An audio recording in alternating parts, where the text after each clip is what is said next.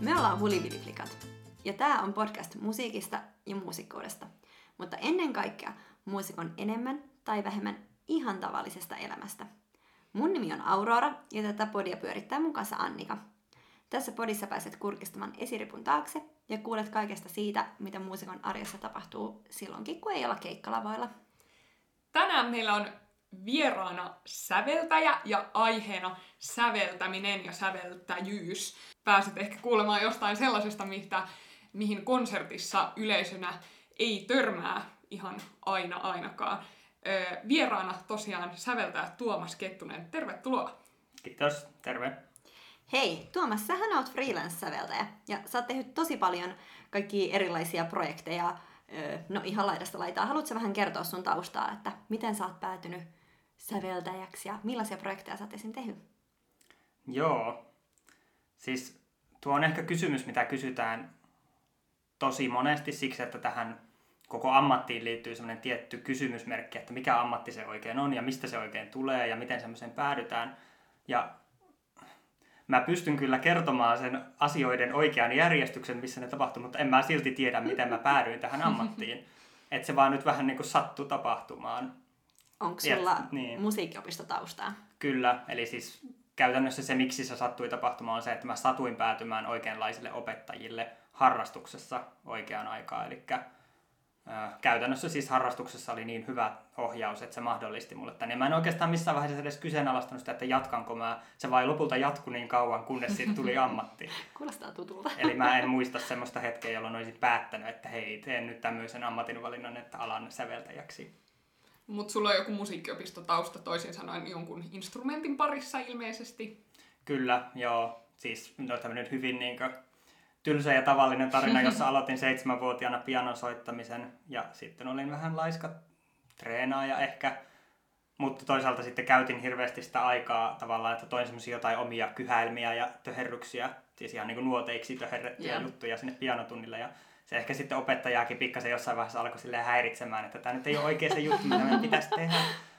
Ja sitten sattui käymään niin, että oli tarjolla sävellyksen opettaja ja sitten siinä tuli tämmöinen helppo jako, jossa pystyttiin ne sävellysjutut siirtämään sinne tunnille ja toisaalta piano-opettaja pystyi sitten jatkaa näitä piano-asioita. Eli piano-opettaja oli ihan onnessaan siinä vaiheessa, kun päästiin niitä sävellyksistä eroon. Ja toisaalta tämä voi antaa toivoa teille, rakkaat kuulijat, jos jollain teistä ehkä on ollut sellaista, kuten vaikka allekirjoittaneella tällaista ei niin ahkeran instrumenttitreenaa ja musiikkiopistolaisen taustaa, niin siitä voi ehkä päätyä vielä kuitenkin vaikka mihin. Mm-hmm.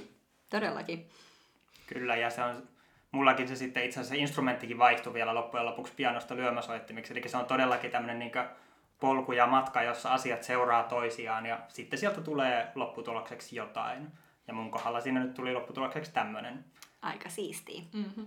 Hei, minkä tyyppisiä työprokiksi sä tavallisesti teet? No, kaikista tavallisina varmaan se hyvinkin tämmönen vanhanaikainen kaava, jossa minä teen yksin kappaleen, lähetän sen nuottina jollekin ja joku toinen sitten esittää sen. Mutta sen lisäksi tietenkin nykypäivänä on mahdollista ja itse asiassa esimerkiksi erilaisten rahoitusten kautta tulee myös päädyttyä paljon useammin esimerkiksi yhteistyöprojekteihin ja muihin tällaisiin. Oikeastaan ainut asia, mitä mä en ole tehnyt todella pitkään aikaa, on se, että mä olisin säveltänyt musiikkia, jota mä itse esitän.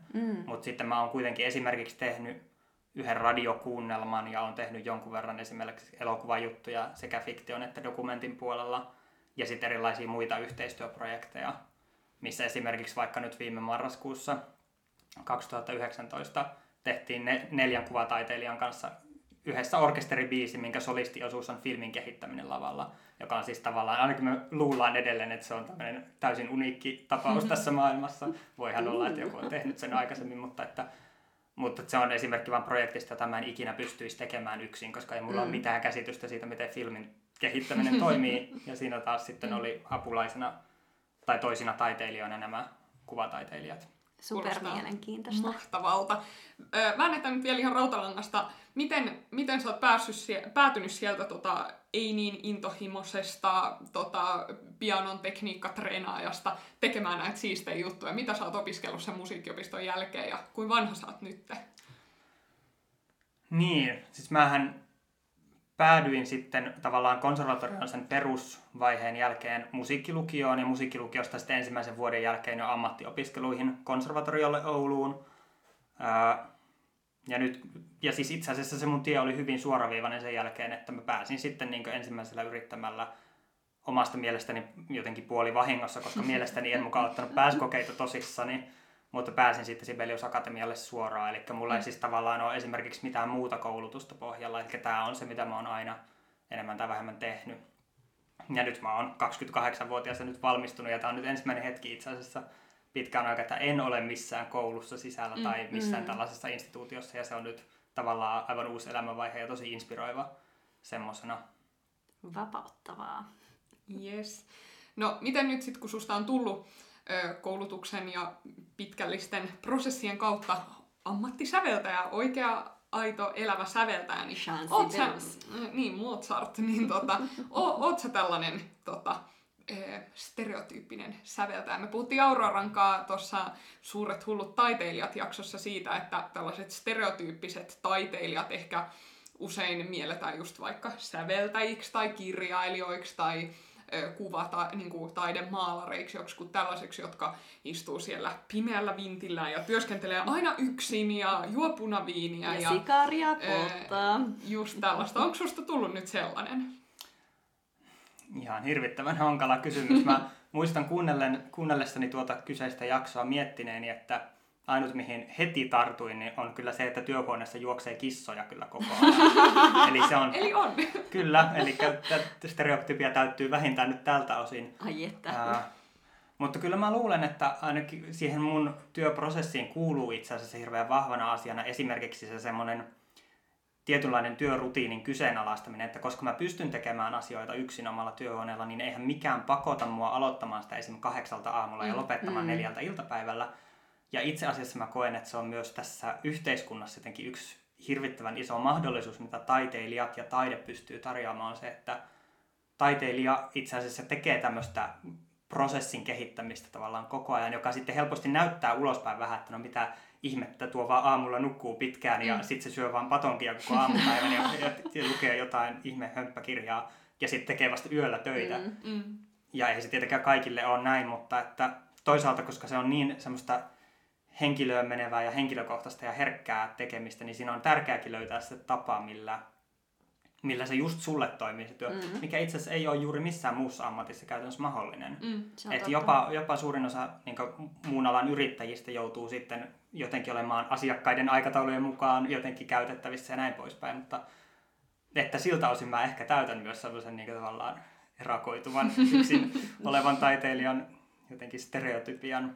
Kun nyt puhutaan sun musiikista ja työstä paljon, niin tehdään vielä selväksi se, että millaista musiikkia sä sävellät, koska säveltäähän voi kaikenlaista. Jos sä nyt, tästä voisi varmasti puhua tuntikausia, mutta jos sä nyt tiivistät jotenkin, minkä genren parissa sä puuhaat tai näin. Ihan hirvittävän mielenkiintoinen kysymys. Ja siis tää on toinen niistä, joka on tavallaan mulle itselleni tosi hankala vastata, mutta tavallaan jollekin ulkopuoliselle, kuka tuntee mun tekemisiä, niin se saattaisi itse asiassa olla hirvittävän helppo sanoa, että no Tuomas tekee tällaista ja tällaista. No siis, jos se nyt yrittää jotenkin kierrellä ja kaarella ja sanoa, niin se osuu tähän siis klassisen musiikin historialliseen kaanoniin se, mitä mä teen. Eli se, mitä se tarkoittaa, on se, että mä teen musiikkia siis kirjoittamalla nuotteja paperille ja sitten joku soittaa sen niistä nuoteista. Tämä on se niin kaikista yleisin tapa. Tämä tietenkään ei päde esimerkiksi siihen, jos tekee vaikka radiokuunnelmaa, että silloinhan sitä tietenkin tehdään sitä kuunnelmaa ja siinä nuotteja missään vaiheessa kirjoitetaan. Mutta kyllä se siihen niinku tämmöiseen jotenkin pohjoismaisen meditatiiviseen nykyklassiseen musiikkiin ehkä sitten menee, ja tuokin kuulostaa ihan pöljältä nyt, kun mä sanon sen, mutta se on niinku, jotain sellaista se on. Mutta sä oot kuitenkin saanut sun koulutuksen niinku klassisen musiikin sävellyksen parissa. Kyllä, joo, ja siis sehän on itse asiassa, ainakin Suomessa valitettavasti käytännössä se tilanne, että hyvin pitkään minkään muunlaista sävellystä ei ole edes pystynyt opiskelemaan. Ja siitä on syntynyt hirveän monelle nuorelle taiteilijalle varsinkin oikeastaan aika iso painolasti, koska sitten siellä on koulutettu sitä säveltämistä tietyllä tavalla. Ja käytännössä enemmän tai vähemmän ohjattu silleen, että mene tällaiseen suuntaan ja tee vähän tämän kaltaista ja tämä on parempaa ja tämä on huonompaa. Ja sitten siellä kuitenkin saattaa, niin kuin mulla itselläkin on sellaisia asioita, että mitä mä haluan tehdä, mutta mitkä tavallaan silleen akateemisesti ei ole niin hyväksyttyjä tai muuta vastaavaa. Mutta kyllä se mun taustahan on tietysti ihan täysin niin kuin klassisessa musiikissa. Mm. Mm. Mutta nykypäivänä toisaalta ehkä klassisen musiikinkin, niin kuin itsekin sanoit, että se musiikki, mitä sä sävelät, niin voi olla myös aika kokeellista loppupeleissä. Niin, mutta toisaalta se kokeellisuuskin alkaa sinänsä ilmiönä olla jo niin kuin klassisen musiikkiskenessä tosi vanhaa. Mm. Siis niin kuin yli 50 vuotta vanha ilmiö, tai siis jo 50 vuotta sitten siitä on puhuttu, niin kuin, että kokeellisuus ja itse asiassa... jotenkin miten mä ehkä näen, että mun musiikki itse asiassa ottaa tavallaan jotenkin jopa takapakkia sieltä. Että se on semmoinen tavallaan, jos ajatellaan, että maailmassa ilmiöt tapahtuu semmoisena aaltoliikkeenä, että asia, vaikkapa vyölaukut tulee muotiin jonakin vuosikymmenenä, sitten ne poistuu muodista ja taas hetken päästä ne tulee uudestaan muotiin, niin tässä ehkä tähänkin liittyy vähän samankaltainen ilmiö, että nyt tulee tavallaan semmoinen tietty defenssi tai semmoinen vastustus sitä, mitä tavallaan muutama vanhempi sukupolvi edustaa ja toisaalta mennään sitten niinkö jossain määrin joku voi sanoa taaksepäin, mutta sitten tietenkin itse kokee myös tavallaan koko ajan löytämänsä niin kuin uusia juttuja. Totta. No mitäs jos puhutaan niin kuin säveltämisestä ja niin kuin prosessina, että miten sä lähdet niin kuin säveltämään? Mitä sun päässä liikkuu silloin, kun sun pitää alkaa tekemään jotain uutta teosta? Millaista se sun niin kuin raaka työskentely sit oikein on? Niin. No se on tietenkin lähinnä sitä, että kissat kävelee siinä työpöydällä. Mä yritän niitä pitää kontrollissa. Mikä pois, hus. Niin, vakavasti puhuen siis, koska se ensimmäinen sudenkuoppa, mihin voi törmätä, on se, että sulle sanotaan, tai joku tilaa sulta, että hei, mä voin maksaa sulle jonkun summan rahaa, että kirjoita mulle soolopianokappale. Haluan soittaa sen jossain. Ja sanotaan, että sulla on vielä hyvin paljon aikaa. Että sanotaan, että mä tarvitsen sen vasta 5 vuoden päästä, että tässä on ruhtinaallisesti aikaa. Ja sit sä alat miettimään, mitä kaikkea pianolla oikeastaan voiskaan tehdä, etkä tuu päättäneeksi yhtään mitään. Ja mun strategia tähän on se, että siinä vaiheessa, kun mulle tulee se ensimmäinen kontakti siltä ihmiseltä, mikäli kyseessä on tämmöinen, että joku pyytää multa jotain, niin mä jotenkin tartun siihen ensimmäiseen ideaan, mikä vaan ihan sattumanvaraisesti silloin sattuu tulemaan. Esimerkkinä viime keväänä 2019, yksi tämmöinen biisi, missä oli 3 soittajaa ja lopulta päädyttiin siihen, että siellä oli myös video taustalla. Se oli tehty tämmöiselle saksalaiselle nykymusiikkiyhtiölle, joka on siis hyvin, hyvin niin kuin kokenut ja heille pystyy käytännössä kirjoittamaan mitä vaan. Ja tuli mulle vähän niin kuin myöhäisessä vaiheessa tämä tieto, että tämmöinen projekti olisi ylipäänsä mahdollinen. Mä satuin katsomaan jotain samurai-dokumenttia syystä tai toisesta silloin, kun se puhelu tuli. Ja sitten mä käytännössä ajattelin, että okei, nyt tässä ei ole aikaa, tehdään se vaikka samurai-miekkailusta. Ja itse asiassa se oli sitten hirvittävän mielenkiintoinen tavallaan polku, mikä siitä lähti sitten, mikä päätyi siihen, että lopulta siinä oli siis samurai-miekkailua siinä videossa. Elikkä silloin, kun sä teet tuolla, että sä tavallaan tartut siihen ensimmäiseen ideaan, niin sulle ei tule sitä tyhjän paperin kammaa, mistä aina puhutaan esimerkiksi kirjoittamisen yhteydessä. Joo, kyllä siis tuo strategia pyrkii nimenomaan välttämään tuon tilanteen, jossa... Ja kun se tyhjä paperikinhan käytännössä yleensä tarkoittaa sitä, että valintoja vaan on ihan liikaa, eikä pysty sanomaan, että mikä niistä olisi tavallaan paras, mitä kannattaisi lähteä seuraamaan, joten sitten ei saa oikein tehtyä yhtään mitään. Ja sitten ehkä torjuu senkin ongelman, että mikä itseäni muun muassa usein vaivaa, mutta myös varmasti monia muita, että keksii yhden idean, mutta sitten keksii vielä vähän paremmaa ja vielä paremmaa ja vielä paremmaa, ja sitten sulla on 5 ideaa, josta ei enää tiedä, mitä niistä jalostaa. Kyllä, just näin. Se, mitä tiedän esimerkiksi muiden kollegoitteni tekevän, että jotkut esimerkiksi kirjaa mielestään hyviä, niin siis biisien nimiä ihan vaan muistikirjaan, että hei, olisipa siistiä tehdä biisin nimeltä Lohikäärme tippuu tai jotain muuta vastaavaa, ja sitten joskus saattaa tulla se hetki, että sulta kysytään, että hei, nyt olisi tämmöiseen ja tämmöiseen paikkaan biisi, ja sit sä ajattelet, että ei hitsi, tää on nyt paikka tehdä se Lohikärmen biisi. Ja sit se tavallaan on sulla valmiina siellä niinku tavallaan työkalupakissa jo, että sun ei tarvi edes aloittaa sitä tavallaan ennäs tyhjältä pöydältä. Mä en ole ikinä osannut tuota tehdä, mutta... Mä oon itse asiassa joskus kokeillut tätä. Riippuen toki tässä päästään siihen, että meidän kansanmuusikoiden säveltäminen on aika erilaista, tai ylipäätänsä ehkä tällaisen kevyemmän musiikin puolella se säveltäminen on, ei nyt voi sanoa tosi erilaista, mutta ehkä se prosessi voi olla ainakin paljon lyhyempi, mutta myös erilainen verrattuna tällaiseen taidemusiikin puolen prosessiin. Niin sulla ehkä, vaikka sulla on tämä klassisen taidemusiikin jotenkin tämä niinku horisontti siinä, niin on kuitenkin ehkä enemmän sellainen puhdas kanvaasi, missä sä aloitat sen sävellystyön, kun jos me vaikka Aurorankaa tehdään biisejä, niin no, me voidaan tehdä ne täysin vapaista lähtökohdista, mutta yleensä se kuitenkin on vaikka, että että suomalaista pelimannimusiikkia, joo, ja sit siellä on nää tanssilait, no valitaan tällä kertaa vaikka toi, ja olisiko D-duuri vai A-duuri, no tehdään poikkeuksellisesti A-duurissa, ja sit meillä on soinut ja tahtimäärä ja rytmiikka olemassa. Ja sit ollaan jo itse asiassa aika pitkällä, ja ehkä niin kun just niin kuin meidän säveltäminen nimenomaan noudattaa aika lailla tuollaista kaavaa, että jos olet lukossa etkä keksi mitään, niin okei, keksi tanssilaji, keksi sävelaji, ala rimputtelemaan jotain ja sitten se alkaa sieltä syntymään pikkuhiljaa. Ja samantyyppistä se ymmärtääkseni usein on vaikka pop-musiikissa edelleen. Mutta siis itse asiassa, niin siis tavallaan, koska tuo vaan just itselle sitä kuulostaa niin vapautta, että voi vitsi, kun jotenkin osaisi tehdä sen noin.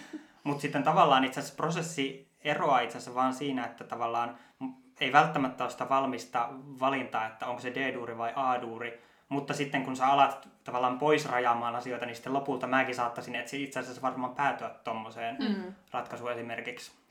Ja se mun strategia ehkä sitten, kun mulla on se idea, on se, että mä todennäköisesti siihen aina liittyy tiettyjä reunaehtoja, että esimerkiksi on sanottu, että meillä on tämän verran aikaa tai tämän verran rahaa käyttää tähän, ja jos sulle tarjotaan, sanotaan niin 2 000 euroa siitä palkkaa, niin ei sun nyt kannata tehdä tunnin mittaista oopperaa sillä summalla, vaan sit sä teet jotain vähän pienimuotoisempaa, että sitten kun nämä reunaehdot on tiedossa, niin sitten mä lähden yleensä siis piirtämällä, vaan mä yritän tavallaan zoomata koko ajan sisäänpäin. Mä lähden yhden A4 kokoisesta tavallaan piirroksesta, mikä sisältää vaikka 20 minuuttia musiikkia. Et siinä tapahtuu jotenkin näin, että tää viiva menee ylöspäin ja sitten se menee alaspäin ja siinä se kappale onkin. Ja sitten mä lähden tavallaan siihen zoomaamaan koko ajan sisäänpäin, jolloin se tarkentuu tavallaan, että no miten se nyt viiva nousee ylöspäin ja kuka sitä viivaa oikeastaan nostaa ylöspäin.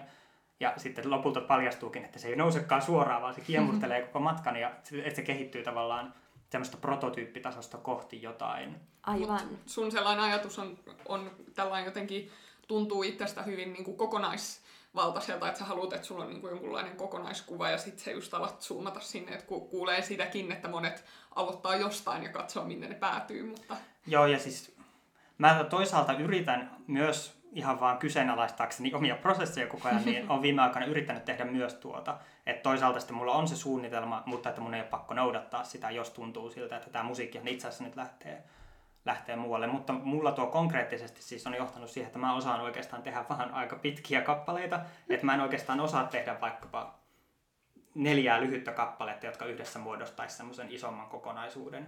Vaan siis, että mulla se aina sitten kuitenkin tämän prosessin takia päätyy siihen. Ja sitten mulla on ongelma, että jos mä oikeasti haluaisin tehdäkin 4 pientä kappaletta, että miten mä sitten, ja siinä tullaan taas siihen, että sitten mun pitää taiteilijan tavallaan kyseenalaistaa se tapa, millä mä toimin. Ja kenties kokeilla jotakin täysin muuta.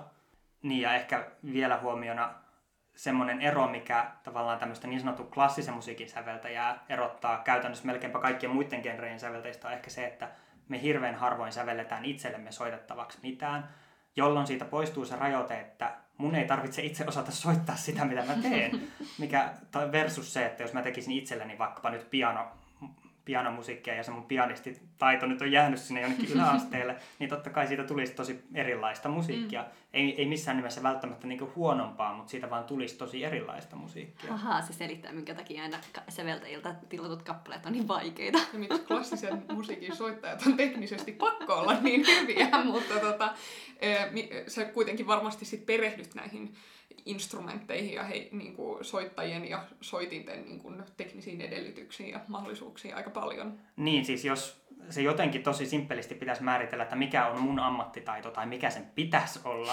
niin se on se, että mä tavallaan osaan periaatteessa kirjoittaa jokseenkin sujuvasti periaatteessa mille tahansa tai vähintään niille, mille mä päätän kirjoittaa. Ja sitten toinen elementti siinä on se, että mulla pitäisi olla jonkunlainen hahmotuskyky hallita asioita pitkällä aikajänteellä. Että oikeastaan joku on ehkä sanonutkin säveltämisestä niin, että eihän säveltäjä oikeastaan keksi yhtään mitään, että se vaan järjestää palikoita ajassa johonkin järjestykseen ja sitten siitä tulee sävellys lopulta.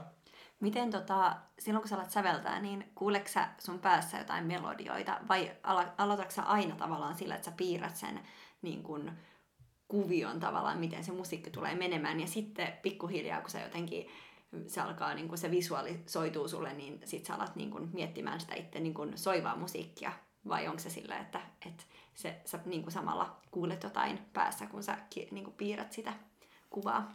Joo, siis kyllä se musta tuntuu, että se on hirveän tärkeää, että jos mä piirrän jonkun viivan, niin mulla on joku ajatus siitä, että mitä se suunnilleen tarkoittaa. Että jos mä niin mietiskelen jotain samurai-miekkailua ja piirrän jonkun semmoisen käppyrän viivan, niin että mä ajattelen, että se on joku tämmöinen ääni. Että ei mun tarvitse tietää tietenkään vielä siinä, että miten se tehdään, mutta että se tavallaan idea on se, että tähän tarvitaan joku tällainen ääni. Mutta sitten taas hyvänä esimerkkinä yksi kappale, minkä tein vuonna 2018, josta mulla oli hyvin tarkka tämmöinen, siis mä olin analysoinut siinä tyyliin jotain meren aaltoliikettä ja ottanut siitä jonkun aikajanan, joka oli musta hirveän siistiä tehdä tälleen niin kuin, muuttaa luonnonilmiö tavallaan musiikilliseksi rakenteeksi, mutta siis se vaan päätyi tilanteeseen, jossa se ei vaan tuntunut hyvältä. Mutta sitten mulla, niin kuin, mä olin tosi turhautuneena työpöydän ääressä. Ja sitten mä niin jotenkin kävin keittämässä itselleni jonkun kahvin, pidin 15 minuutin tauon. Sitten mä päätin, että okei, nyt mä vaan kirjoitan tälle kappaleelle jonkunlaisen alun. Ja yhdeltä istumalta kirjoitin 1,5 minuuttia musaa ja se itse asiassa toimii ihan älyttömän hyvin. Eli se toisaalta se, että mä sitten vapautin itseni siitä, että no tää suunnitelma ei nyt vaan toimi yksinkertaisesti niin hyvin. Ja nyt mun on pakko ymmärtää se, että ne kaikki työtunnit, mitä mä oon sen eteen käyttänyt, ne pitää vaan nyt niin hyväksyä, että ne on nyt ollut turhaa työtä tavallaan tämän valmiin kappaleen eteen. No millaisella aikataululla sä sitten yleensä teet niitä kappaleita, että annetaanko sulle 2 kuukautta aikaa vai 1,5 vuotta aikaa vai miten? No yleensä siis puhutaan siis plus miinus niin 0,5 vuotta, se on hirveän monesti se. Kyllähän monesta asiasta käytännössä tietää jo siis niin vuotta tai jopa 2 etukäteen. Tietenkin se riippuu hyvin paljon siitä, että minkä kokoinen juttu. Et sanotaan nyt esimerkkinä, että jos joku alkaisi tekemään vaikka kokonaista balettia tai oopperaa, niin totta kai siitä silloin tietää siis tosi montakin vuotta etukäteen. Mutta sitten joku tämmöinen 10 minuutin soolobiisi, niin se voi tulla, että se on käytännössä muutama kuukausi. Käytännössä aktiivista työtä mulla on viime aikoina ollut kaikille biisille about 2 kuukautta. Että käytännössä vaikka mulla olisi se 0,5 vuotta aikaa, niin aina se mulla valahtaa jotenkin sinne viimeiseen 2 kuukauteen se käytännön työnteko. Eli mä oon hyvin vahva prokrastinoija siinä suhteessa, että se aina jää sinne. Ja mä toisaalta inspiroidun sitä viime hetken paineesta jotenkin tosi vahvasti. Kuulostaa tutulta. Jep. Mä olin just kysymässä sulta, jos sulla olisi jotain vinkkiä siihen, koska mun pitäisi alkaa pikkuhiljaa työstää mun maisterikonserttia, joka on tuossa vajaan vuoden päästä. Ja se tuntuu niin kaukaiselta, vaikka mä tiedän, että siihen pitäisi jostain keksiä tunnin verran musiikkia. Ja mä tiedän, että mä haluan tehdä sitä paljon itse ja näin, mutta sitten kun sinne on niin pitkä aika, niin on tosi vaikea tarttua siihen, mitä sä sit teet, jos sä kuitenkin tiedät, että siitä huolimatta, että sulla on paljon aikaa käytettävissä, niin sun olisi pakko aloittaa nyt. Niin miten sä saat itse aloittamaan? No siis siihen on yksi hirveän hyvä tapa on se, että vaan niin aikatauluttaa itselleen 45 minuutin, tai siis mä teen sitä itse asiassa tosi paljon, että mä aloitan työpäivän sillä, että mä aikataulutan itselleni 45 minuutin sessioita, jonka aikana mun on pakko istua siinä mun työtuolissa. Ja mä ennalta määrittelen sen niin, että se on ihan sama mitä mä teen, mutta se mitä mä teen liittyy tähän ja tähän projektiin, että mä en esimerkiksi avaa sähköpostia sillä aikana, vaan ja sitten aina sieltä tulee jotain. Mutta siis se ihan konkreettinen ongelma, minkä mä oon huomannut esimerkiksi tämmöisessä niin esimerkkinä vaikka vuoden aikajana, on se, että niin nuorena ihmisenä ja varsinkin opiskelijana ei vaan voi tietää, millainen ihminen on vuoden päästä. Niin on tosi hankala silleen, että mä voin, että okei, no nyt mä tein tällaisen jonkun luonnoksen tai kokeilun, mutta mistä mä tiedän, tykkäänkö mä tästä enää vuoden päästä. Mutta toisaalta ei mun tarvikaan tietää, että sitten vaan tekee niitä ja on vaan valmis sitten hylkäämään myös ideoita. Et se on se ehkä kaikkein tärkein juttu, tai tää niinkö kliseinen sanonta, että kill your darlings. Että siis silleen, että joku juttu voi olla hyvä, mutta sit sä vaan myöhemmin tajuat, että se ei toimi. Ja hyväksyt sen, että nyt se jätetään muhimaan, kenties käytetään joskus myöhemmin. Että se ehkä auttaa ajatuksena, että tiedostaa, että ei tarvitse tehdä valmista heti, vaan että voi lähteä niin kuin kokeilemaan tavallaan. Toi kuulostaa itse asiassa ihan mun kandikonsertilta, nimittäin nyt kun se siirtyi tuonne syksylle, niin tavallaan kun se prosessihan piteni, vaikka koko konsertin, niin konserttihan itsessään on ollut valmis, no ei nyt vuotta, mutta kumminkin pitkään, mutta nyt tässä vaiheessa, kun se tavallaan se, niin kun, ei nyt tavallaan, niin se niin kun itse konsertin esittäminen siirtyi, niin on semmoinen tunne, että hei, en mä voi enää soittaa näitä muutamaa kappaletta, koska mä oon ihmisenä muuttunut niin paljon, mun sävelystaidot on muuttunut, niin huomaa kyllä, että kuten sanoit just, että kun se on tämän ikäisellä ja tässä elämänvaiheessa on vuosi on pitkä aika, niin voi tulla tilanteita, että pitääkin sitten vaihtaa kappaleita. Joo, ja siis niin kuin, siihen se varmaan riippuu sitten ihmisestä, että jotkut sitten vaan pystyy sitten kuitenkin vaan, että no tää nyt on näyte siitä, mitä mä tein vuosi sitten, mutta toiset sitten on sen verran itsekriittisempiä, mihin mä itse ehkä sitten lukeudun helpommin. Että sitten tulee vähän se niin, että no nää, tää on vähän tämmöinen vanha juttu, että mä nyt oikeastaan haluaisin, että tätä nyt enää esitetään missään. Ja se varsinkin erityisesti mulla opiskeluaikoihin liittyy jatkuva niin jotenkin sellainen hiuksen hieno pettymys vähän niin kuin kaikkeen koko ajan, mikä osaltaan tietenkin tulee semmoisesta ehkä niin kuin opiskeluyhteisön ilmapiiristä tai koko sen kentän ilmapiiristä ehkä jotenkin.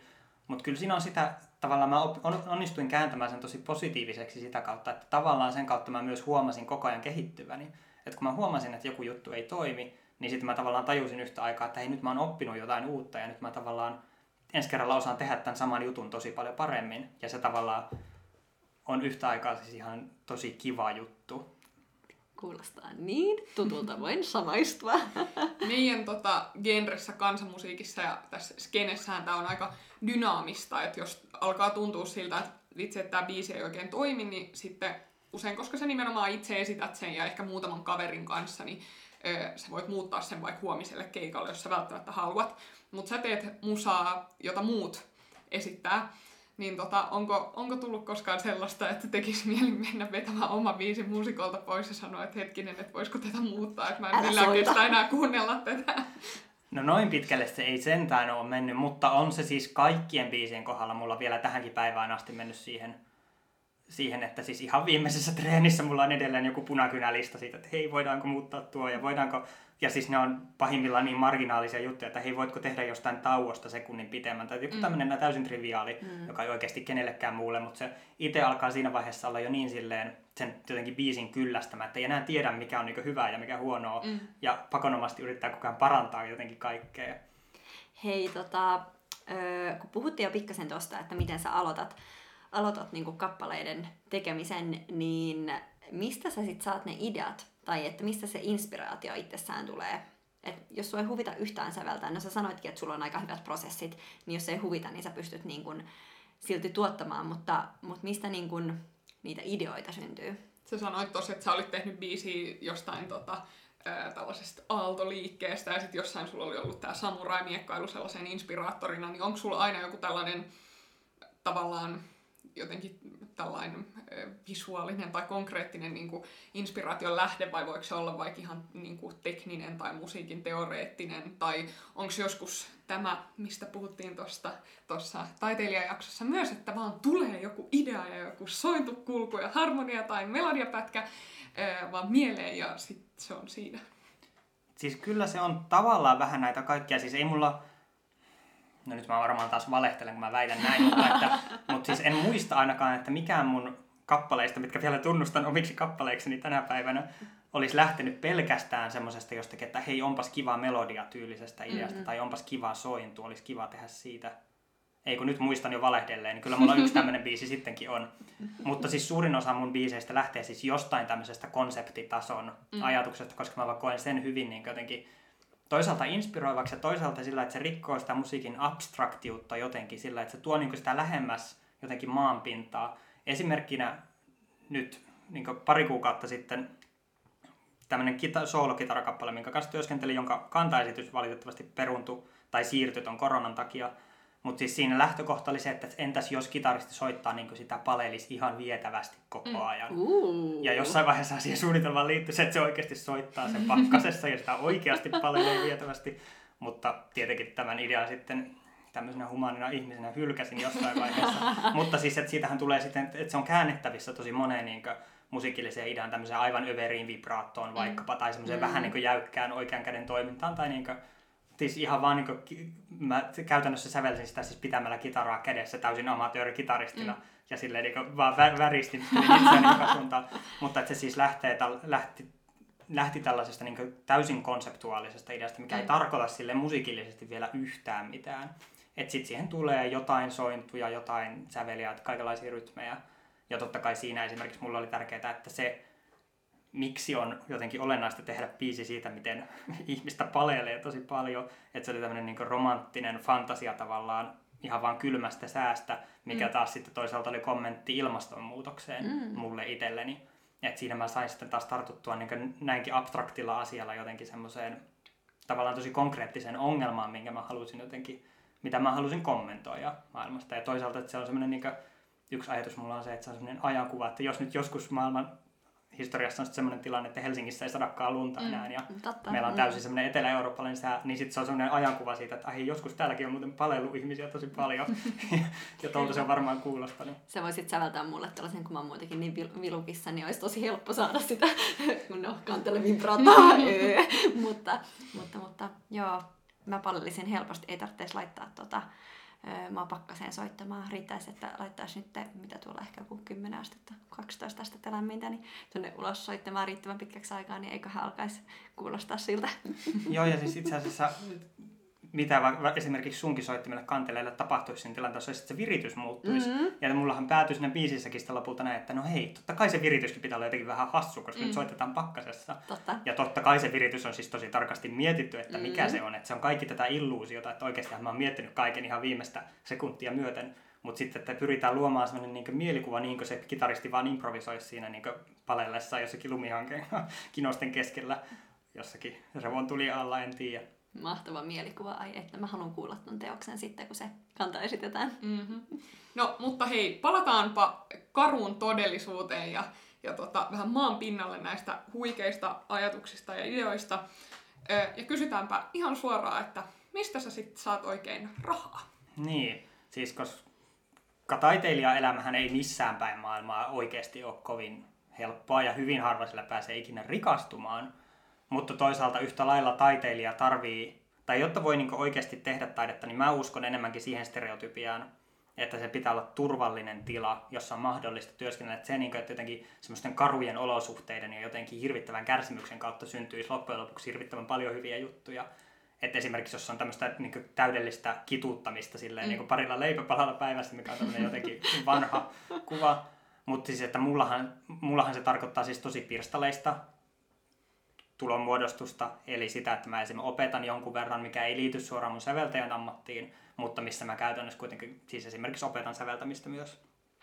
Mutta sitten tuo itse säveltämisen tavallaan palkkiot on lähes poikkeuksetta jonkun muotoisia apurahoja, plus sitten tietysti siis tekijänoikeustuloja, mutta ne on niinkö, tekijänoikeuskorvaukset on varsinkin niinkö mun kaltaiselle nuorelle freelance-taiteilijalle vielä semmoinen, että sanotaanko, että ne on kiva lisä siinä vaiheessa, kun sieltä jotain kilahtaa, ja jos sulla on sattunut olemaan joku televisioitu 10 minuutin biisi Norjassa, niin sit sieltä yhtäkkiä saattaa tulla. Et siis, mutta sitten jos se sama biisi on esitetty radiossa Suomessa, niin sitten se summa, mikä sieltä tuleekin, onkin vaan niin 1/20 siitä. Joo, mitä tuossa musiikin oikeudellinen ABC-jaksossa puhuttiin, että ainakin meidän tekijänoikeuskorvaukset on enemmän sellaista, minkä kanssa mennään irtokarkkihyllylle. Kyllä. No siis, että ei se siis hyvin pitkän uran saa tehdä ennen kuin tuo oikeastaan muuttuu sille, että sanotaan, että sä esimerkiksi maksasit sun asuntolainan pois sillä, että sä saat teostolta tilitettyjä korvauksia. Et siinä vaiheessa niitä biisejä pitää vaan siis esittää tosi paljon. Ja kun meidän klassisen musiikin genressä se radiosoitto ei ehkä ole niin iso juttu, että koska sehän olisi konkreettinen tapa saada enemmän rahaa, jos sun biisit sois esimerkiksi julkisilla radiokanavilla, mutta kun ei yksinkertaisesti ole oikein radio-ohjelmia, jotka soittaisi niitä biisejä, niin silloin se on käytännössä siis livekeikkojen ja esitysten siis korvaus, joka lähtökohtaisesti on aika pieni, sanotaan nyt näin. Eli aika sama tilanne siis siinä mielessä kuin kansanmusiikissa, että kumminkaan kansanmusiikkiakaan ei noilla suurilla radiokanavilla hirveästi soi. Niin, mutta siis tähänkin kuitenkin, että onhan mullakin sitten kuitenkin esimerkiksi, erityisesti siis Yleisradiohan on Suomessa se taho, mutta tämäkin on julkinen taho, eli se kaikki loppujen lopuksi pyörähtää julkisen rahoituksen piiriin. Mutta että mä näen sen julkisrahoitteisuuden kuitenkin tosi tärkeänä ja hyvänä juttuna. Esimerkiksi jos otetaan vertailukuva vaikkapa renesanssiajan Italiaan, mikä on ihan tunnettu siitä, että siellä on syntynyt ihan valtavasti taidetta, joka käytännössä tarkoittaa sitä, että siellä on mahdollistettu taiteilijoiden töitä, mutta se mahdollistaja on silloin ollut tietenkin katolinen kirkko, ja suurin osahan siitä taiteesta, mitä on säästynyt, on kyllä siis teknisesti aivan mestarillista, mutta se on nimenomaan kirkkoa varten tehtyä taidetta, eli se on käytännössä tilaustaidetta, mikä ehkä nykypäivänä rinnastuisi siihen, että kaikki taide, mitä tuotetaan, olisi vaan esimerkiksi julkisten tilojen seinille tehtyjä maalauksia tai sairaaloiden pihoille tehtyjä veistoksia, mikä on kaikki hirvittävän tärkeää, mutta se ei voi olla se ainut, miten taidetta tehdään ja missä sitä tehdään. Että sitten toisaalta tämmöiset eri säätiöiden ja muiden riippumattomat apurahat, niin ne tavallaan mahdollistaa tämmöisen oikeasti, ainakin näennäisesti itsenäisen työskentelyn. No entä ketkä sitten, sä puhuit, että sä teet usein biisejä ehkä jonkun verran yhteistyössä muusikoiden kanssa ja muusikoille, mutta ketkä teknisesti näitä kappaleita tilaa? Voiko se olla joku muukin kuin muusikko, orkesteri tai festivaali tai jotain tällaista? No esimerkiksi festivaali on multa siis nyt itse asiassa viimeisin biisi, minkä olen tehnyt, on siis Uuden musiikin lokakuun festivaalin tilauksesta nyt ensi lokakuulle jousikvartetto. Eli tässä kyse, ja sitten festivaali buukkaa tälle esiintyjän, jotka mä nyt olen tiennyt etukäteen jo, että se on Meri Lapin jousikvartetti, kuka sen esittää. Ja tavallaan se on niin kuin, melkein mun kannalta se voisi yhtä lailla olla se heidän tilaus, mutta rahoitusteknisesti se on kuitenkin festivaalin tilaus. Mm. Että siis festivaalit on totta kai kansainvälisesti tosi iso rahoittaja ja erityisesti orkesterit. Mutta sitten esimerkiksi jos lähtisi uraa rakentamaan vaikka Jenkeistä, niin sittenhän se tulonmuodostus olisi täysin toisenlainen. Et sitten mä todennäköisesti opiskelisin tohtoritutkinnon ja pyrkin se saamaan yliopisto-opettajan paikan jostain, jonka turvin mä sitten pystyisin säveltämään, jonka turvin sitten jossain vaiheessa 10 vuosien päässä niitä esityksiä alkaisi olla niin paljon ja sitten repertuaaria sen verran, että niistä oikeasti alkaisi tulla myös takaisin. Mm. Mites kuinka paljon yksityishenkilöt tilaa? Tuleeko semmoisia toiveita, että hei, mun täti täyttää 60V, mä haluaisin sille 2 minuutin fanfaarin, voiko se säveltää sellaisen, tässä on X summa? No, mulla ei siis koskaan ole toteutunut yksikään tommoinen, mutta vähän semmoista vihjailevaa jonnekin sinne suuntaan on silloin tällöin tullut vastaan. Ja se on mun mielestä hirveän harmi, koska se olisi yksi tosi potentiaalinen tapa siis niin mesonoida uutta taidetta sillä, että sä tilaat oikeasti sitä, mitä sä omaan tarkoitukseesi itse haluat. Hyvänä esimerkkinä nyt vaikka, että joku saattaisi tilata itselleen niin persoonallisen häämarssin esimerkiksi omiin häihin, mitä siis jonkun verran tehdäänkin.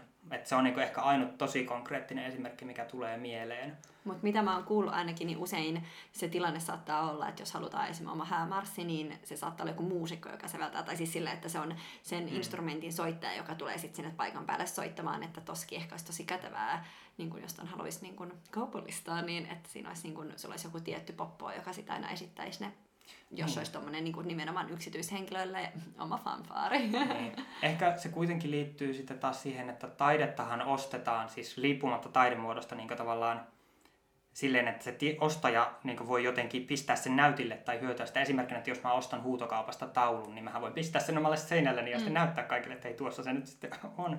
Mutta jos mä tilaan säveltäjältä biisin, niin sitten menee heti paljon monimutkaisemmaksi, että miten mä niin kuin, et silloin sun pitää oikeasti, silloin sä tilaat sen todennäköisesti vain yhtä esitystä varten ja sitten sä ehkä taltioit sen esityksen, mutta se ei ole samanlainen semmoinen esine, joka pistetään esille jonnekin, koska se musiikki tietysti on luonteeltaan täysin toisenlainen. Että siitä se ehkä sitten johtuu, että se tilaaja on hyvin usein esim. Yhtye, koska sitten se yhtye pystyy jatkuvasti esittämään sitä biisiä uudestaan ja uudestaan ja katsoa, että hei, me ostettiin tämmöinen ja kenelläkään muulla ei ole tällaista. Että siis silleen, et se voi johtua myös hyvin vahvasti tästä niinku musiikin luonteesta vaan taiteena ylipäänsä.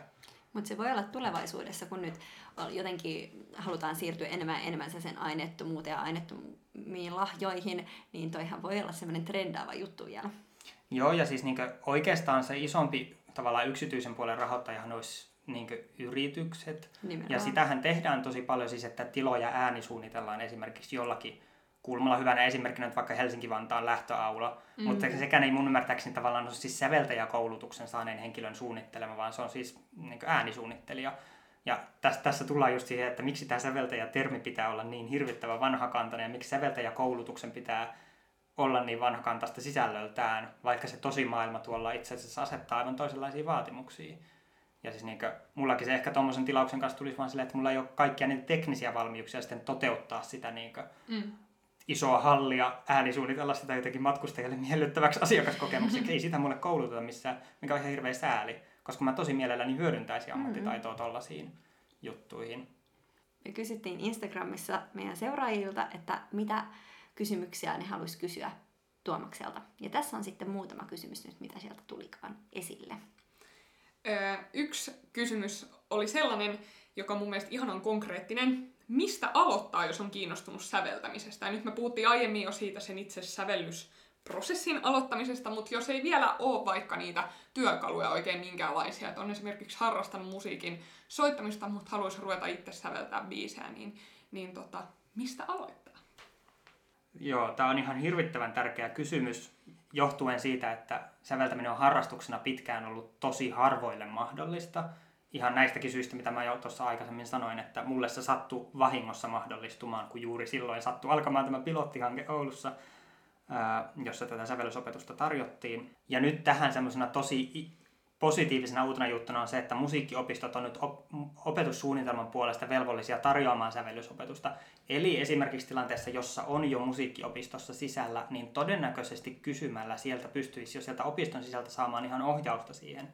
Mutta sitten taas, jos sitä haluaa ihan kotona alkaa tekemään, niin totta kai siis tietokoneet on ihan hirvittävän hyvä apuväline siihen. Ja oikeastaan siis kaikilla tämmöisillä softilla ja muilla leikkiminen on hyödyllistä niin kauan, kunhan muistaa itse vaan koko ajan kuunnella sitä, mitä sieltä tulee. Ja silleen tavallaan ennen kaikkea alkaa harjoittelemaan semmoista korvaa, jossa tavallaan kuulee asioita ja miettii, että tykkäänkö mä tästä vai enkö mä tykkää. Ja jos mä en tykkää, että ei se välttämättä ole edes tykkäänkö vai enkö tykkää, vaan haluaisinko muuttaa tässä jotain ja sitten oppii hahmottaa, että mitä haluaisin tässä muuttaa.